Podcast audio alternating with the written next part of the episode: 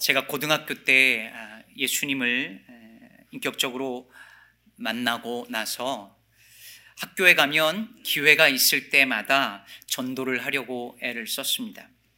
그래서 친구들에게 복음을 증거하는데요.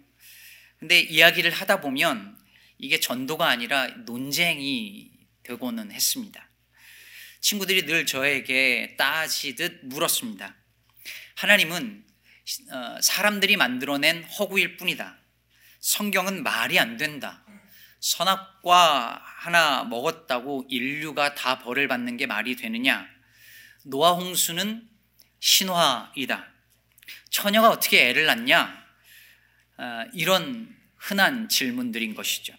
아무리 논쟁을 해도 끝이 안 나는 그런 주제들이었습니다.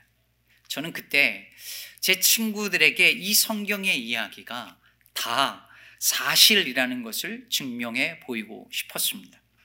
물론 그런 능력이 없었죠. 그때 알게 되었던 것이 바로 창조과학이라는 것이었습니다. 크리스찬들, 아, 과학자들 중에 크리스찬들이 있잖아요. 이 크리스찬 과학자들이 창조, 성경의 창조 기사를 과학적으로 증명해 보이려는 시도들이었습니다. 이분들의 책을 읽고 설명을 읽으니 뭔가 꽉 막혔던 것이 뚫리고 빛, 한 줄기 빛이 보이는 것 같았습니다. 노아 홍수 사건을 증명하는 고고학적 증거들이 발견됐다는 이야기. 그랜드 캐년이 그 중에 증거 중에 하나라는 얘기. 홍수 전에는 궁창 위에 물이 있었는데 그 물이 궁창이 열리면서 다 쏟아져 버려서 그다음부터는 태양의 자외선의 과다 노출로 인해서 인간 수명이 줄어들게 되었다는 얘기. 심지어 여호수아에서 보면은 여호수아서에 하루 동안 태양이 멈춘 적이 있다는 기록이 나오는데 실제로 나사에서 지구의 시간을 컴퓨터에 넣고 계산해 보니 24시간이 모자르더라. 그래서 그게 사실이라는 얘기. 물론 사실 아니죠. 나사는 얼마나 피곤할까라는 생각을 전 늘 합니다. 뭐 껄핏하면 나사가 실험을 했더니 막 이럽니다. 루머들이잖아요. 성경의 기록 그대로 지구의 나이는 6천, 6천 년에 불과하다는 이야기, 소위 젊은 지구론. 뭐 이런 이야기들, 이런 그럴듯해 보이는 소위 창조 과학은 성경이 그리고 성경이 기록된 창조의 이야기가 과학적으로도 허구가 아니라는 것을 증명해 보이려는 시도였습니다. 지금도 이런 시도를 하는 많은 분들이 계시죠. 막 신앙을 갖게 된 고등학생의 제게도 그 창조과학은 굉장히 매력적으로 들려왔습니다. 내가 믿는 신앙이 무식하고 무지한 사람들이 믿는 미신이 아니라는 것을 말해주는 것 같았으니까요. 그러나 제가 친구들과의 거듭되는 논쟁 속에서 깨달은 것은 성경과 창조 기사가 과학적인 사실이라고 증명한다고 해서 그게 가능하지도 않지만 그런다고 해도 그렇다고 그들이 예수 믿는 건 아니더라는 사실입니다. 그리고 더 큰 문제는 오히려 그것을 어설픈 과학의 이름으로 진짜 어설픈 과학의 이름으로 설명하려고 애쓰는 동안에 성경이 진짜 우리에게 말하려고 하는 본질적인 메시지는 다 놓쳐버린다는 데 있습니다. 예를 들어, 지난 새벽 예배 때도 한번 말씀을 드렸는데요. 창세기 1장 16절에 보면 하나님이 두 광명체를 만드시는데 큰 광명체로 낮을 주관하게 하고 작은 광명체로 다, 이 밤을 주관하게 하셨다고 말합니다. 큰 광명체는 뭘까요? 태양이죠. 작은 광명체는 달을 말해요. 근데 여러분 이건 벌써 과학적으로 말이 안 되는 말이잖아요. 달은 스스로 빛을 내는 광명체가 아닙니다. 근데 성경은 그걸 광명체라고 부르고 있어요. 왜 그랬을까요? 그 당시 사람들은 그렇게 믿었거든요. 달이 빛을 내는 광명체라고. 그런데 그걸 읽으면서 이건 과학적으로 말이 안 되니까 성경은 다 틀렸어 라고 말한다거나 아니면 사실은 달도 광명체야 라고 막 주장을 한다거나 그런 것은 말도 안 될 뿐더러 핵심을 놓치는 일이죠. 그 본문이 말하려고 하는 것은 태양과 달을 신으로 숭배하던 당시 사람들에게 그와 같은 것들은 창조주 하나님의 피조물일 뿐이라고 선언하는 거예요. 그래서 세상의 모든 것들을 숭배의 대상으로 여겼던 그들의 세계관을 바꾸어 놓는 것이었습니다. 이걸 놓쳐버리고 그래서 성경은 틀렸다라고 주장을 하거나 아니면 억지스럽게 증명하려고 하는 것은 성경에 대한 오해이며 오독 입니다. 여러분 아이들의 동시를 읽으면 기가 막힌 것들이 많잖아요. 김소은이라는 아이가 쓴 싸락눈, 싸락눈이라고 하는 제목의 이 시도 그렇습니다. 짧은데 한번 들어보세요. 하나님께서 진지를 잡수시다가 손이 시린지 덜덜덜덜 자꾸만 바바를 흘리십니다. 이게 제목이 뭐라고요? 싸락눈. 이 아이의 눈에 보면 하나님이 진지 잡수시다가 손이 시려서 덜덜덜덜 바바를 흘리는 것처럼 보인 거예요. 이거를 읽으면서 하나님도 진지를 잡수시냐 아니냐 신도 손이 시리냐 안 시리냐 저 내리는 눈이 하나님이 흘리는 바발이냐 아니면 비듬이냐 뭐 이런 걸 따지는 게 무슨 의미가 있냐는 거예요. 그럼 오늘 본문에 무지개가 등장하거든요. 노아와 하나님이 언약을 맺으시면서 그 언약의 증거로 하나님이 무지개를 제시하세요. 아시다시피 무지개는 이 공중에 떠 있는 수많은 물방울 입자에 햇빛이 가 닿으면서 이 물방울이 프리즘 역할을 하고 그래서 굴절과 반사가 돼서 빨주, 빨주노초 파남보 뭐 물론 여섯 개냐 뭐 다섯 개냐 뭐 이렇지만 그 무지개가 생기는 거잖아요. 그러면 여러분 노아가 본 그 무지개, 그 무지개가 세상에 처음 등장한 무지개였을까요? 그렇게 주장하는 분들도 계세요. 노아 홍수 이전에는 비가 한 번도 안 왔다 안 왔다라고 말하고 그래서 노아 홍수가 첫 번째 비였다고 말하고 그러니까 그 전에는 무지개가 없었고 이게 첫 번째 무지개라고 말을 하기도 합니다. 그것도 또 증명하려고 해요. 창조 과학 하시는 분들 많이 이런 거 하시거든요. 하지만 그 무지개가 첫 번째 무지개였느냐 아니었느냐 그게 중요한 게 아니에요. 물론 저는 홍수 이전에도 비가 왔었고 그러니 농사했고 그리고 무지개도 있었다라고 저는 믿어요. 그래서 하나님이 원래 있었던 무지개에다가 새로운 의미를 부여하시는 것이라고 생각합니다. 그러면 무지개를 통해서 노아에게 그리고 우리에게 하나님이 정말 말씀하고자 하셨던 그 메시지, 그건 뭐였을까요? 무엇일까요? 무지개에 담긴 하나님의 마음은 무엇일까요? 우리가 묵상을 하는 이유는 바로 그 하나님의 마음에 가 닿기 위함인 것이죠. 금요일 날 예배를 마치고 집에 돌아가는 길에 어, 제가 우리 아들 유빈이하고 같이 차를 타고 가는데 제 아들이 질문을 하더라고요. 이 질문이 뭐였냐면 구약의 하나님은 왜 심판하시고 분노하시는 어떤 이 앵거 이런 모습으로 등장을 하는데 신약으로 넘어가면 어떻게 한순간에 갑자기 사랑의 하나님, 자비의 하나님 이렇게 바뀌냐는 거야. 이게 너무 급, 급변하지 않냐. 왜 이렇게 다르냐 이런 질문이었습니다. 이 질문을 하는 이유는 저희 교회 유스 아이들도 요즘에 저희 교회 이 묵상 본문을 따라서 아이들도 같이 하고 또 성경 공부도 하고 있기 때문이에요. 그러니 홍수 사건을 읽으면서 그런 질문이 자연스럽게 나올 수밖에 없지요. 많은 사람들도 그렇습니다. 어떻게 하나님이 사랑의 하나님이 홍수로 사람과 짐승들을 다 쓸어버릴 수 있냐? 그게 사랑의 하나님 맞냐? 이런 질문을 던지는 거예요. 그래서 이, 이, 이 본문이 이 이야기가 많은 살, 사람들로 하여금 성경을 읽기 시작하면서 불편한 걸림돌이 되는 거죠. 아무리 하나님이라지만 자신이 만든 세상을 자신이 마음에 안 든다고 쓸어버려도 되냐는 거예요. 어쩌면 당연한 질문입니다. 하지만 한번 그 질문을 조금만 한 걸음 더 나아가서 다른 질문을 해보면 어떨까요? 당신께서 창조한 세상을 쓸어버리셔야만 했던 그럴 수밖에 없으셨던 하나님의 속 마음은 무엇이었느냐는 질문입니다. 여러분 이 질문을 품고 성경을 한번 다시 보겠습니다. 지난 수요일 묵상 본문이었던 창세기 6장 다 주중에 읽고 묵상하신 거죠?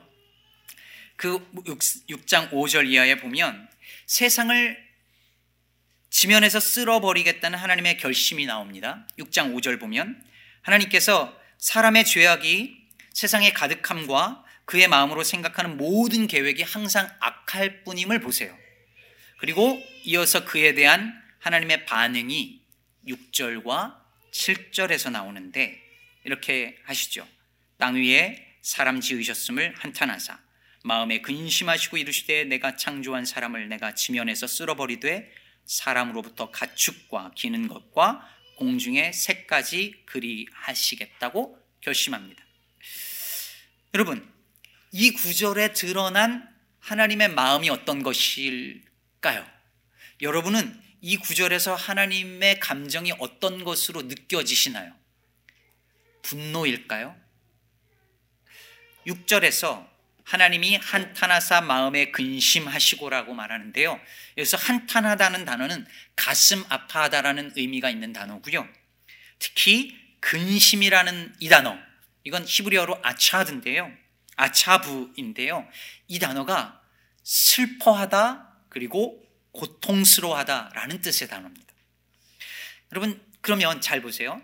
사람의 마음이 항상 악한 것을 보신 하나님이 그 하나님의 마음으로 슬퍼하고 아파하세요. 다시 말해 인간의 악한 마음이 하나님의 선한 마음을 괴롭히는 거예요.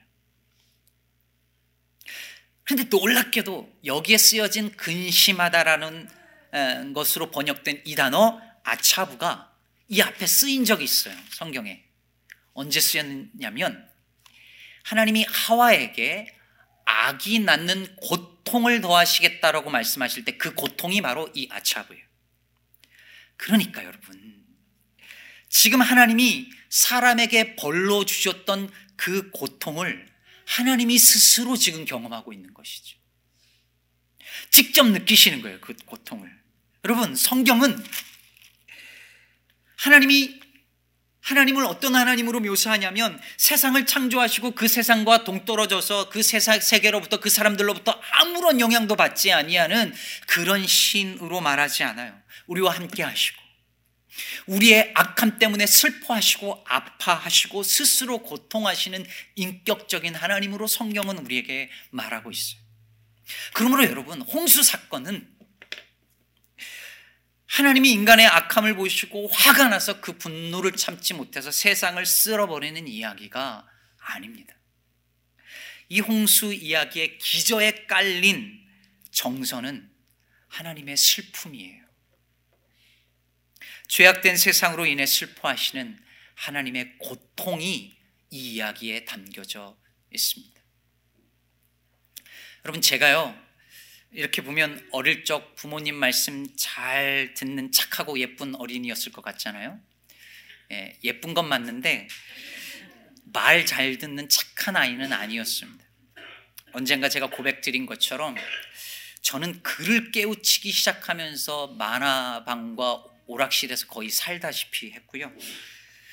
거짓말 해가지고 어머니가 주신 학교 우유값 학원비 이런 거 삥 뜯기가 일수였고요. 심지어 이 오락실과 만화 가게를 가야 되는데 돈이 모자라서 어머니 아버지 지갑에 손을 대기 시작을 해서 이게 점점 액수가 커지더라고요. 그러다가 걸려서 어머니한테 얼마나 혼이 많이 났는지 모릅니다. 종아리 꽤나 맞았습니다. 어머니가 얼마나 화가 나셨겠어요. 제가 한두 번이 아니고 거의 상습범이었거든요. 근데 여러분, 저는 제 어머니가 화가 난 줄만 알았어요. 그런데 나중에 보니까 어머니가 혼자 울고 계시더라고요. 제 종아리 매를 대시고 혼자 울고 계세요. 그때 알았죠. 아, 엄마도 아프구나. 내 종아리만 아픈 게 아니라 어머니도 아프시구나. 여러분, 하나님이 분노하지 않으신단 말이 아니에요. 하나님 분노하세요. 거룩한 하나님은 죄에 대하여 진노하는 하나님이세요. 그런데 그것만 보면 다 보지 못하는 거예요. 그 분노 너머에 자신이 너무나 사랑하는 자신의 당신의 아들과 딸 그리고 이 피조 세계가 망가지는 것에 대한 하나님의 그 깊은 슬픔이 있어요. 그 고통이 있어요. 그걸 느낄 수 있어야 자녀인 거죠. 다른 이는 몰라도 옆집 자식은 몰라도 나는 부모 마음 헤아려야죠.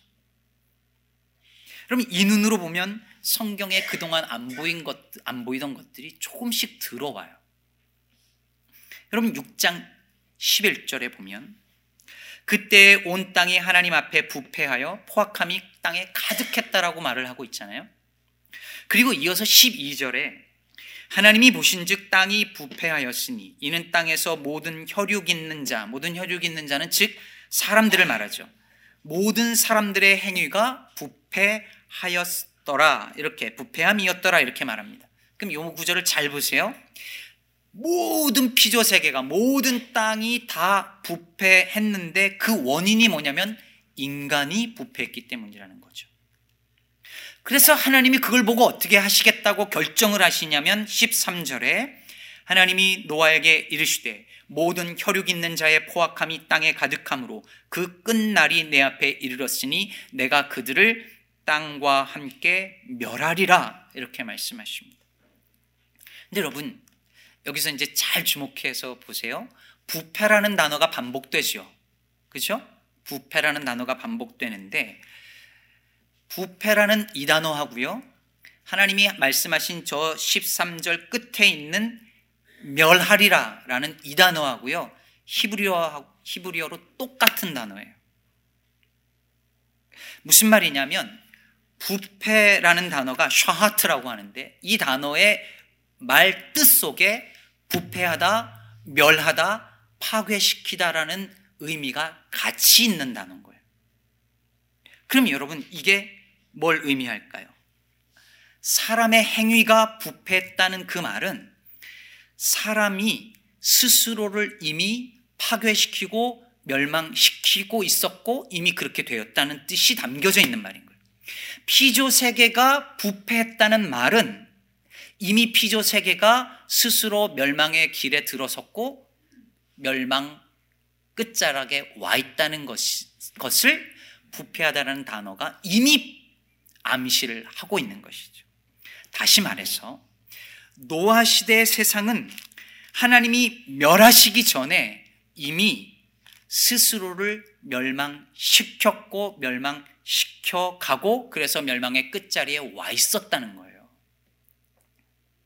그래서 6장 13절에 거기 보면 그 끝날이 내 앞에 이르렀다라고 말씀하는 것입니다. 이미 멸망의 끝에 와 있어요.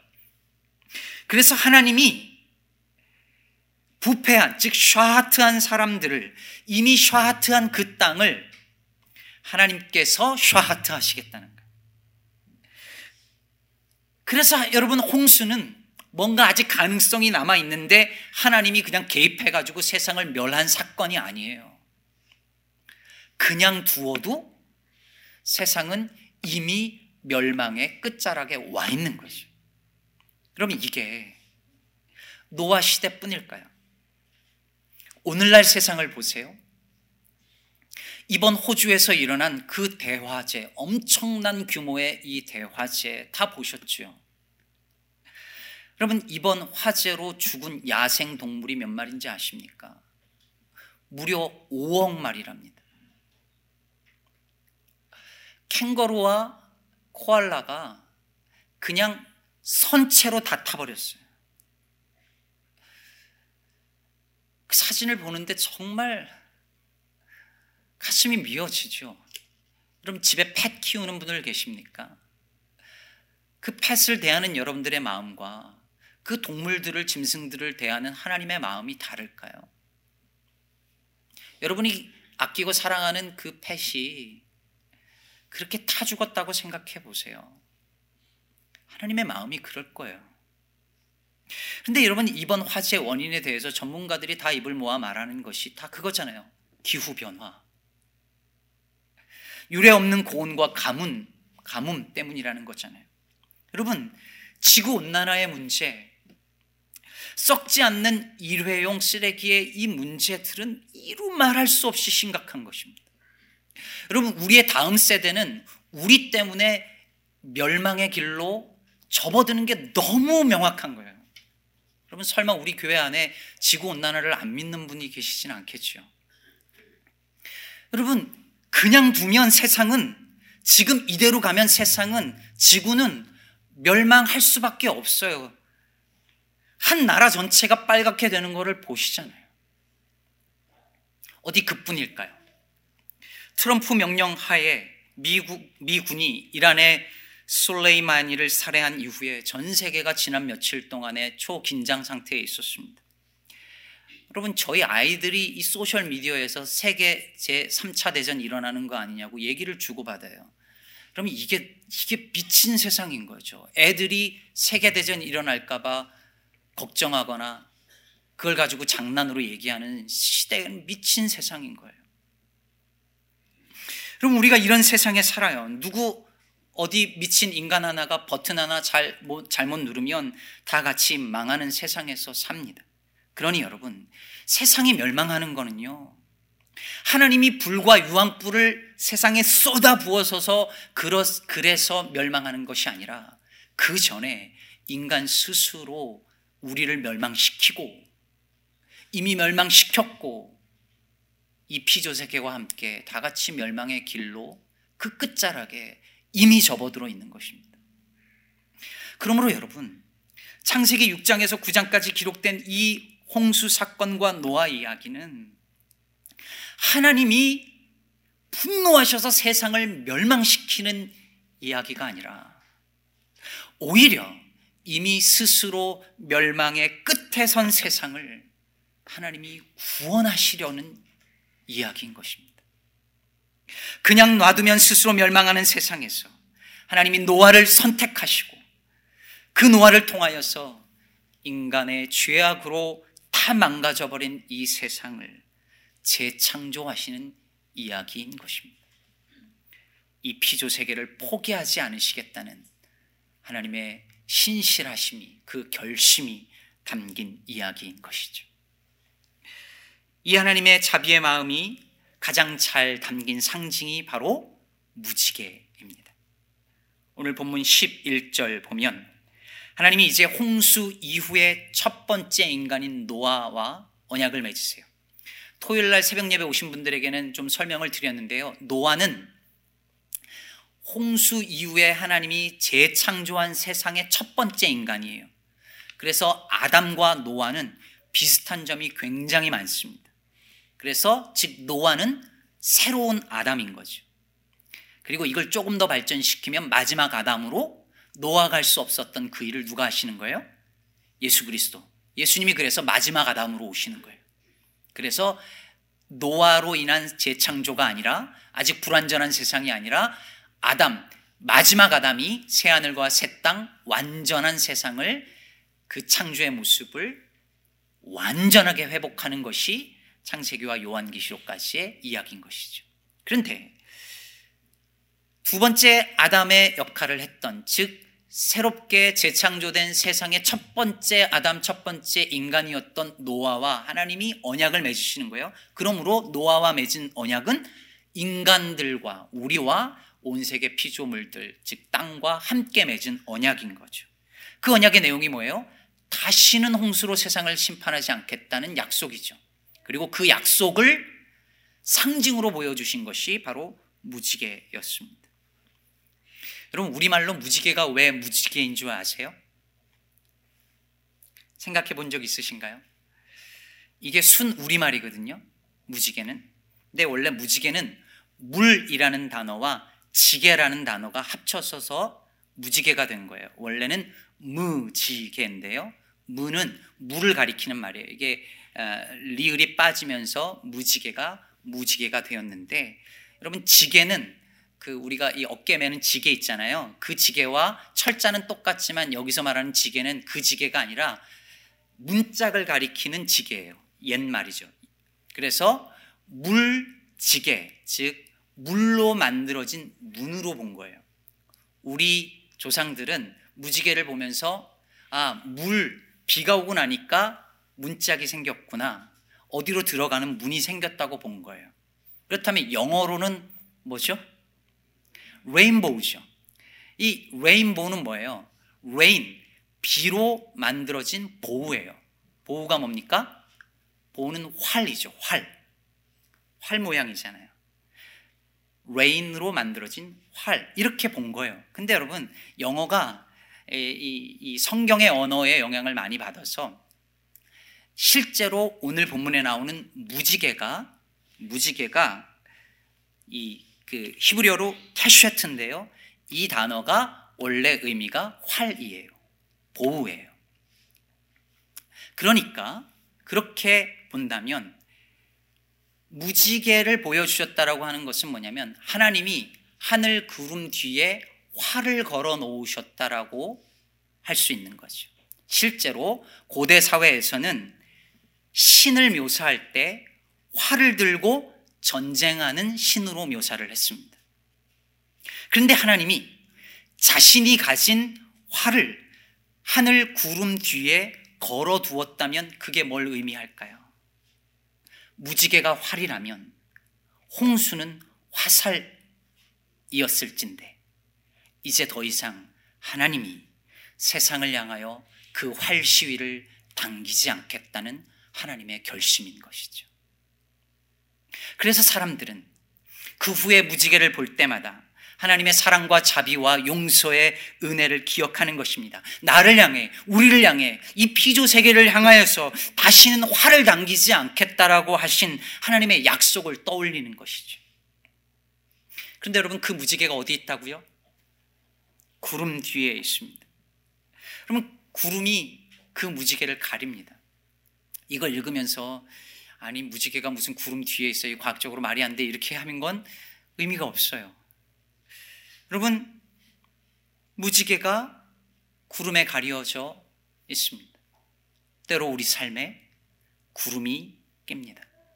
힘든 일이 생기고 아픈 일이 이어집니다. 인생에 먹구름이 낍니다. 2020년 새해가 이제 열을 막 넘겼는데 그 며칠 사이에도 힘든 일이 일어나고 사건, 사고, 질병은 이어집니다. 그런 먹구름이 저 여러분의 삶에 낄 때에도 사랑하는 여러분 그 뒤에 무지개가 있다는 사실을 기억하시기를 바랍니다. 구름 너머에 있는 하나님의 약속을 꽉 끌어안으시기를 바랍니다. 이용섭 시인의 무지개란 제목의 시가 있습니다. 아, 스크린을 보시면서 제가 한번 읽겠습니다. 서산 너머에서 밤새 운 자 누구인가? 아침 일찍 무지개가 떴네. 슬픔이 저리도 둥글 수 있다면 내 낡은 옷까지 서넛 걸어놓고 산 너머 당신을 만나러 갈 수 있겠다. 아픔이 저리도 봉긋할 수 있다면 분홍빛 당신의 가슴에 내 지친 머리를 파묻을 수 있겠다. 서산에 뜬 무지개는 당신의 눈물처럼 참 맑기도 하지. 여러분, 이 시인은요, 서산에 뜬 무지개를 보면서 서산 너머에서 밤새 운 사람이 누구인가 물어요. 누군가 밤새 운 그 사람의 눈물 때문에 무지개가 생겼다는 거예요. 그냥 비 때문에 생긴 게 아니라 그 사람의 눈물 때문에. 그래서 시인은 무지개를 보면서 슬픔이 저리도 둥글 수 있다면 내 낡은 옷가지를 거기에 걸 수 있겠고 아픔이 저리도, 저리도 봉긋할 수 있다면 당신 가슴에 지친 머리를 파묻을 수 있겠다고 노래해요. 여러분 시인의 감수성이 얼마나 놀라운지 어떻게 밤새 울며 누군가 흘린 비처럼 쏟아진 그 눈물이 그 눈물 덕분에 무지개가 생겼다라고 노래할 수 있을까요? 그런데 여러분, 그러고 보니 노아에게 보여주신 그 하나님의 무지개는 하나님의 눈물 아니었을까요? 하나님의 눈물 때문에 생긴 무지개 아니었을까요? 아까 그 동시에서 그 아이는 첫사랑 눈이 하나님이 흘리신 바발이라고 했는데 저는 이 시를 읽고 나서 그런 마음이 들었습니다. 아, 홍수는 하나님의 눈물이었구나. 죄악으로 부패해서 더 이상 희망이 보이지 않을 정도로 망가진 사람들과 이 세상을 보시며 그 온 세상이 다 잠겨 버리도록 40일간 펑펑 눈물을 쏟아낸 그 하나님의 눈물이었구나. 그리고 그 눈물 덕분에 우리는 무지개를 보는구나 생각했습니다. 사랑하는 여러분, 예레미야 29장 11절은 하나님의 말씀을 우리에게 이렇게 전합니다. 너희를 향한 나의 생각을 내가 아나니 평안이요 재앙이 아니니라. 너희에게 미래와 희망을 주는 것이니라. 사랑하는 여러분, 재앙이 아니라 평안을 미래와 희망을 주는 것이 하나님의 마음이며 무지개에 담긴 하나님의 약속이라는 것. 홍수와 노아 이야기 속에 담겨 있는 하나님의 본 마음이라는 것을 사랑하는 여러분 우리 기억했으면 좋겠습니다. 말씀을 맺으며 한 가지 질문을 던집니다. 왜 하나님은 하나님과 동행한 에녹은 죽음을 맛보지 않고 하늘로 곧바로 데리고 가시면서 똑같이 하나님과 동행했다라고 분명히 평가받는 노아는 땅에 두셨을까요? 망가진 세상을 새롭게 하는 그 일을 위해 쓰고자 함이 아니었겠습니까? 그렇다면 여러분, 우리가 아직 이 땅에 사는 이유도 같을 것입니다. 혼돈과 공허와 흑암으로 가득한 이 세상에서 우리가 아직도 살아가는 이유는 그 혼돈을 질서로, 그 공허를 충만함으로 그 흑암을 빛으로 바꾸는 창조의 사역에, 그 하나님의 사역에 하나님께서 우리를 함께 하자고 초청하고 있기 때문인 줄로 믿습니다. 이 무지개에 담긴 하나님의 약속을 믿고 그 부르심에 순종하는 저와 여러분 우리 시카고 기쁨에 되어지기를 주의 이름으로 축복합니다.